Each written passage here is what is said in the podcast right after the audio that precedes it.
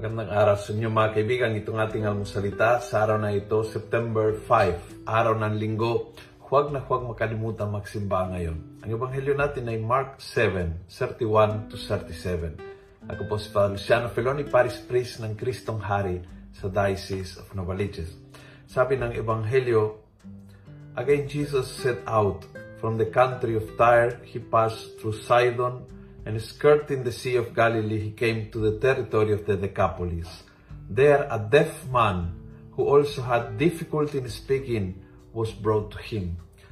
Bingi at hirap na hirap makapagsalita.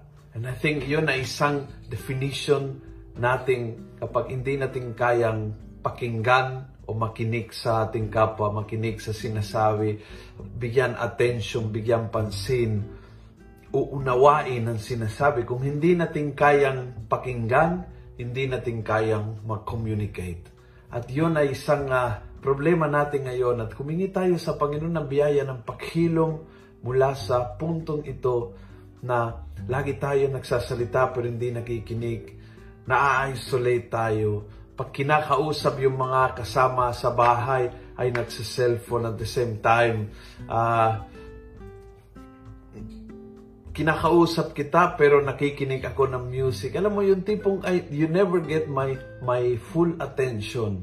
And if you never get my full attention, then sira nating communication. Dahil kung hindi ko kaya makinig ng maayos, hindi ako makapagsalita ng maayos. At daming problema po sa ating tahanan, sa ating mga komunidad, sa ating mga group chat dahil sa mga bagay na ito. Humingi po tayo ang biyayang ito sa Panginoon at aksyonan natin ito na tayo ay makikinig ng maayos. Ang una at ang pinaka-importante sa komunikasyon, makikinig. Pakinggan po natin ang isa't isa. Pakinggan po natin ang 100% attention ang isa't isa at maging maayos ang ating komunikasyon. Kung nagustuhan mo ang video ito, pass it on. Punuin natin ng good news ang social media. Gawin natin viral araw-araw ang salita ng Diyos. God bless.